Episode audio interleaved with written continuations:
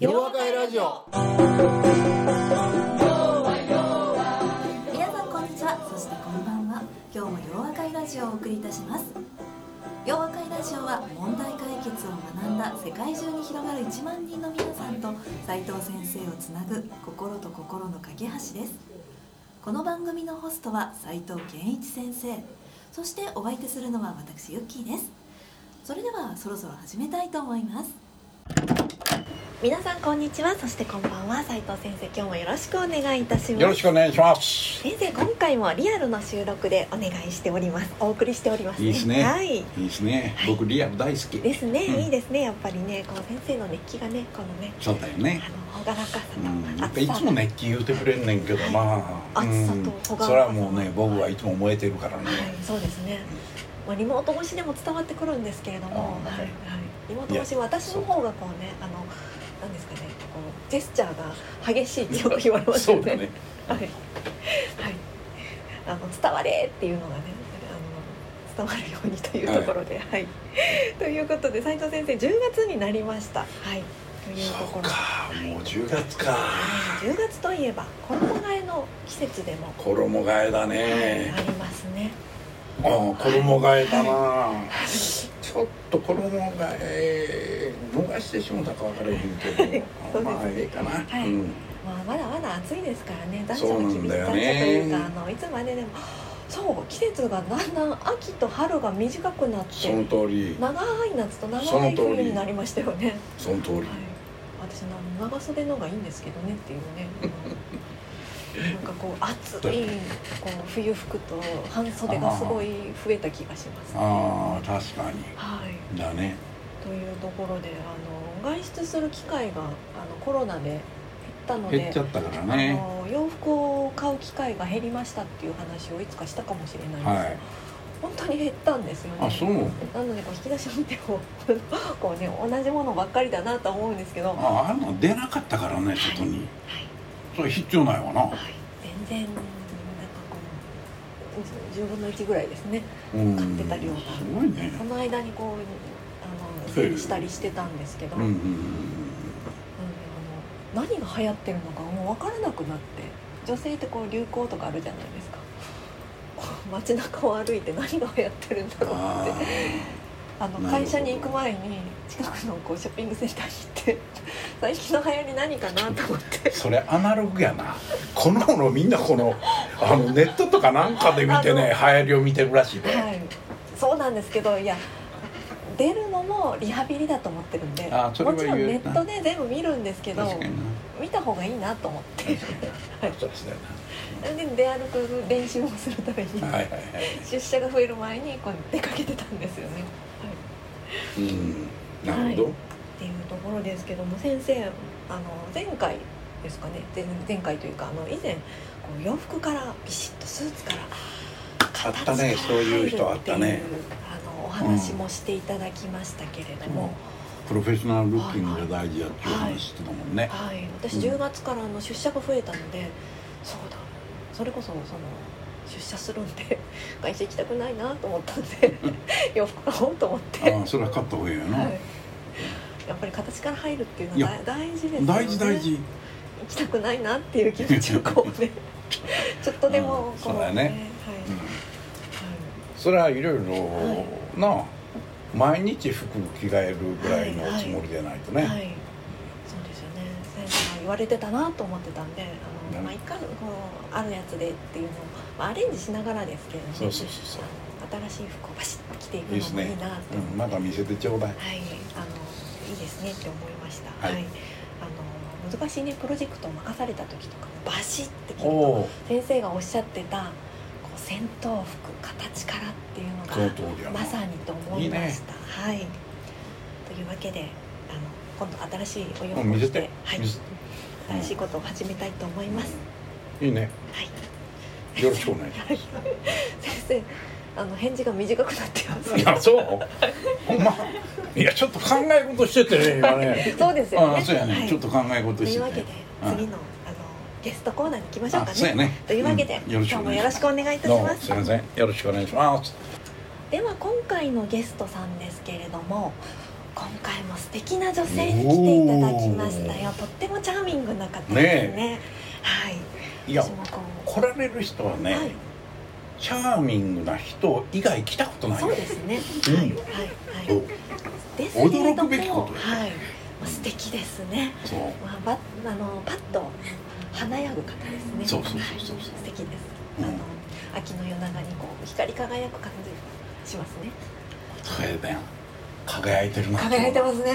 ほんまやなこっちからの東京タワーの光とこっちからのゲストさんの光いいね、キラキラとね。もはい。はうどうしよう俺い。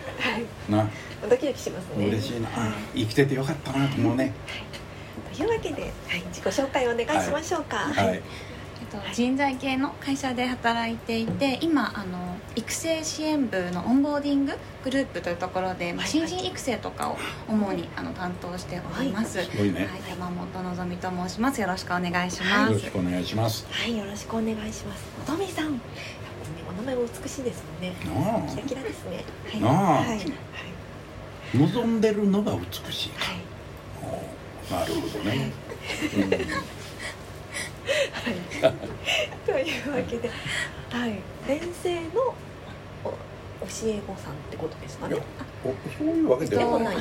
むしろ私たち弊社があのお世話になっておりましてはい、はいあの弊社のえ、まあ、新人の子たちがあの先生に教わっているところにあの私も一緒に入らせていただいている形になります。なるほどなるほお教えてもらってますね教ど。えてもらってますねあいやいやいやいやいや失礼いたしましたみたいな。なるほどですね。はい、わかりました。というわけで、あの質問を考えてきていらっしゃるということで、先生の質問難しいですかね？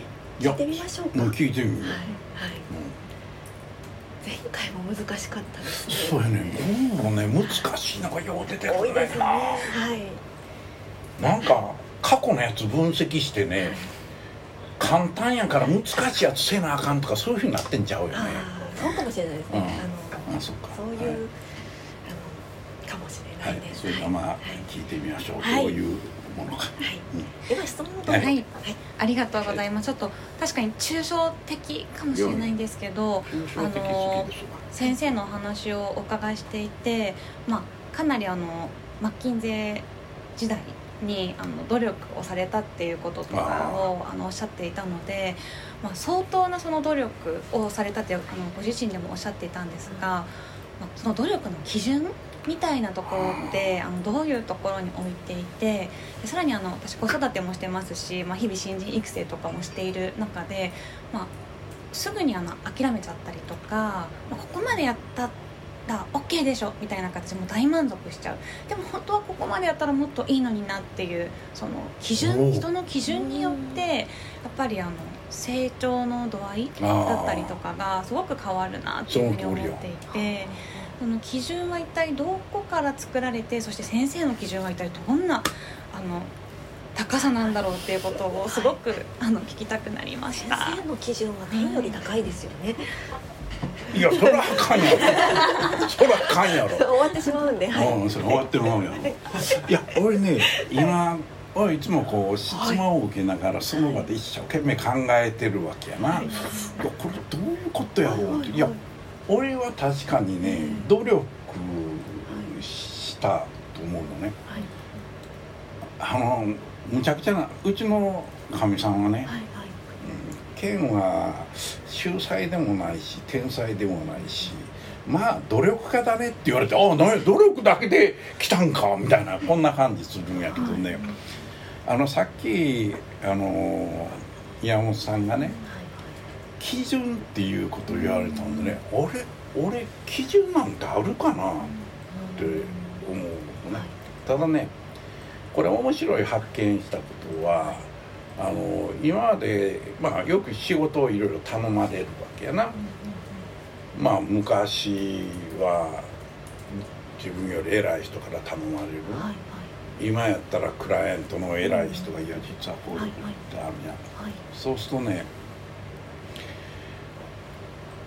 今まではっていうか僕がある時点までは言われたことをあきっとこういうことを言われてるからほんならちょっと頑張ってみようかっていう頑張り方するのね。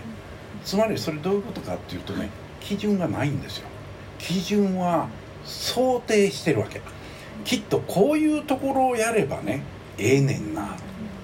でこれがおそらく、えー、多くの人の問題点であってねどういうことかっていうと、普通ね人の期待値っていうのがあるはずやと。これで僕がおそらく自分で良かった点っていうのは、あのまずいい仕事をする。これも抽象的な表現いい仕事をしなきゃならない。でいい仕事をするとなんで、えー、それをやるかっていうとそうすると「おお前ええ仕事したやんけ」って言ってくれるから、つまり「お前何してんねん」って言うたら基本的には蓄積ゲームだから信頼っていうのは蓄積ゲームであってどんくさいことやるとこれが蓄積したらアウトになるわけな。ということは常に「おこれなかなかええな」って言われるものでなければならない。でもそれを自分の想定相手の期待値はきっとこういうところにあるだろうからそれを満たせばいいはずやってやることが間違っているということに気がついたわけでその時にほんならなんで間違うのかっていうとね一般的に誰かが何か仕事を頼むとああこういうものを求めてるって考えるわけやな、それではもちろん主観的な場合が多いんやけれども大抵は誰かがね過去に、あそういうことやってこういうことやってたんやって言われるのを伝聞で聞いてるもんやから、あそうか仕事頼まれたらそういうものやから大体こんなもん返しときゃええねんっていうふうに思うがちやな。で僕はその時にあ違うぞ。これは相手の期待値を理解しなきゃならない。そのためには質問しなきゃならないことに気がついたんですだから僕のねある種の勝利っていうのかな。仕事におけるあの良さってこれは今のクライアントのマネージメントもそうやねんけども、何を期待してるんだ。例えば仕事を頼まれたあなるほど分かりました。でもこれそもそも目的何なんですかねっていうことなんですね。で目的はこういうこと。それで期待値っていうのは例えばあの誰に頼まれた仕事を誰に見せるのかとかいつ見せるのかとかどういう内容のものを求めているのかによってやる仕事が変わっちゃうんですよ。で大抵はそんな質問しないできっとこうだろうなっていうふってやるもんやから大体外れることが多いね。だから僕は大体常に質問するそれでまあ質問すると大体っていうかほぼ100%答えるよね、あの自分より上位にいる人たちから頼まれた時っていうのは。とするとほんならその期待値とか目的っていうのをすぐちょっと上を満たすアウトプットを出すとねいつも「お前の出してくるやつすごいな。俺が考えているものも通り出してくる」でそれは本人たちは覚えてないんですよ、僕が質問したっていうことを。仕事を振っただけを記憶してね。それでその時「えこれいつまでいるんですか?」とか「誰に見せるんですか?」とか聞いてるんですよ、でそいつでアウトプットのイメージを作って出すということをやるわけな。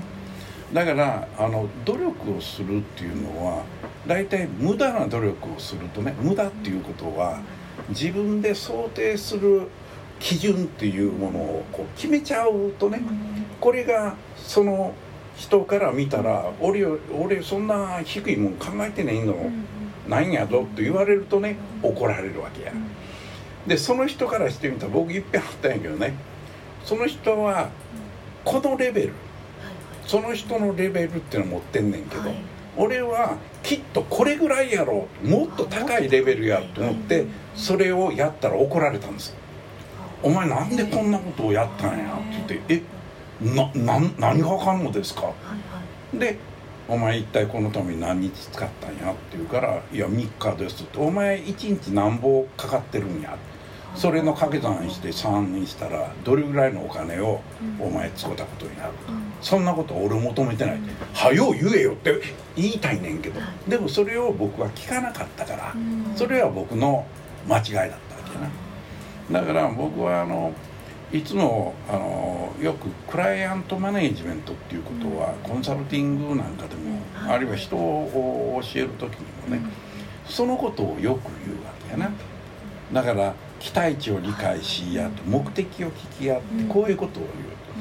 一般的な人間関係においてはねあんまりそんなの「君僕とご飯食べたい目的なんでしょ? 」聞くわけへん。やんねえなんかあっても絶対教えてくれへんやん。僕知りたいのにとか思うねんけどね、はい、どこ行ってんねん話はみたいなね。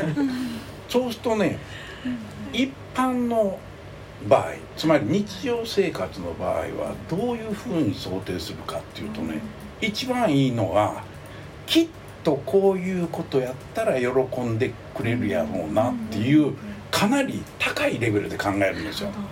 でそれの基準はもちろん自分やったら大喜びもう泣いてね随気の涙を流して喜ぶぐらいのレベルの高さで相手を考えてそういうことをしてあげようとするとねまあ大体怒られたことないね怒られるどころかなんかあれちょっとリターンはないんですかって言いたいのグッとこらえながらねあいたいかないとレベルが下がるぞみたいな。だからその場合はやっぱり日常生活の場合っていうのはねやっぱり一番自分ができる最大のことをやるっていうふうに設定しておくっていうのはね一番セーフだし逆にあの人とのいい関係が続くしね。でそういうふうにすると相手もある程度一生懸命やる。というふうに思う。だから僕は仕事の場合っていうのはともかく目的と期待値というものを何としてでも理解した上で仕事をするっていうのがこれはもう僕の昔から昔のある時点でそれをが分かったんやな。でよくまあ言われんねんけど僕のようにあんまりこう目立った大学じゃない場合はねあんまり出世するとは考えられてなかったはずなのね。でも中にはね、あのー、人が「いや佐々さん、それはもう大出世しますよ」って「いやそんなことないねんけどな」だからみんな聞いてるとね僕はいつもそういう相手の期待値っていうものを理解しようとしてそれを超えるもんやってたらね失敗することが起こるはずないんですよ。そこやねだからある意味もちろんコミュニケーションの取り方とかうまく聞き出せなかった時っていうのはひょっとしたら失敗するか分からへんけど。だからまず自分のレベル自分の努力基準っていうのは相手によって決めてるっていうことを意味してるね。つまり自分が決めんじゃない、ね、だから自分で決めるからうまくいかないこともあるあるいはしんど。いだけでね。なんか評価されなかった相手によって自分の基準だから相手がすごい人やったら自分の基準はものすごい高いところを設定する。でそれをやるためにいい方法は何やろうっていうふうにこう考えるわけやな、はいはい、すごい勉強になりました。ま、はい。あの目的と期待値っていうのは本当におっしゃる通りだなと思ったんですけど、うん、まあ、その本当に手前に先生が本当にギバーというか、まあ、相手のために相手に喜んでほしいとか相手に対して尽くすというかもう本当にその自分の自分のためにじゃなくて相手のためにっていうのがあるからそれが実現できるんだなって思いました。ええー、なあ、おなんかこうハートワークがハートワークああそうかそうかそうか。あのねちょっと段差がありすぎてるかな余計なこと言わなければなんかええー、なと思ってやっぱりなんかおかしいでこの人って思われたらあかんね。ちょっと注意せなあかんな、え。ー、でも先生は本当にね今っていうお話ありましたけどね、愛情いっぱいね支えてくれますからね、ね、もういや溢れていやこの辺が溢れててんねやもう。そこがダメれなんでは先生。あその通りやな、はい。はい。あなるほどと相手の基準なんですねっていうところ、私もなるほどと思いました。はい、はい、はい、ということで今日もありがとうござありいました。がとうございました。We can make it good.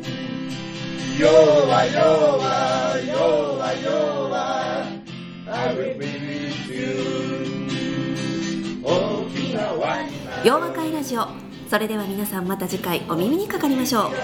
お相手は斉藤圭一先生と私ユッキーでした。いつも通じ合う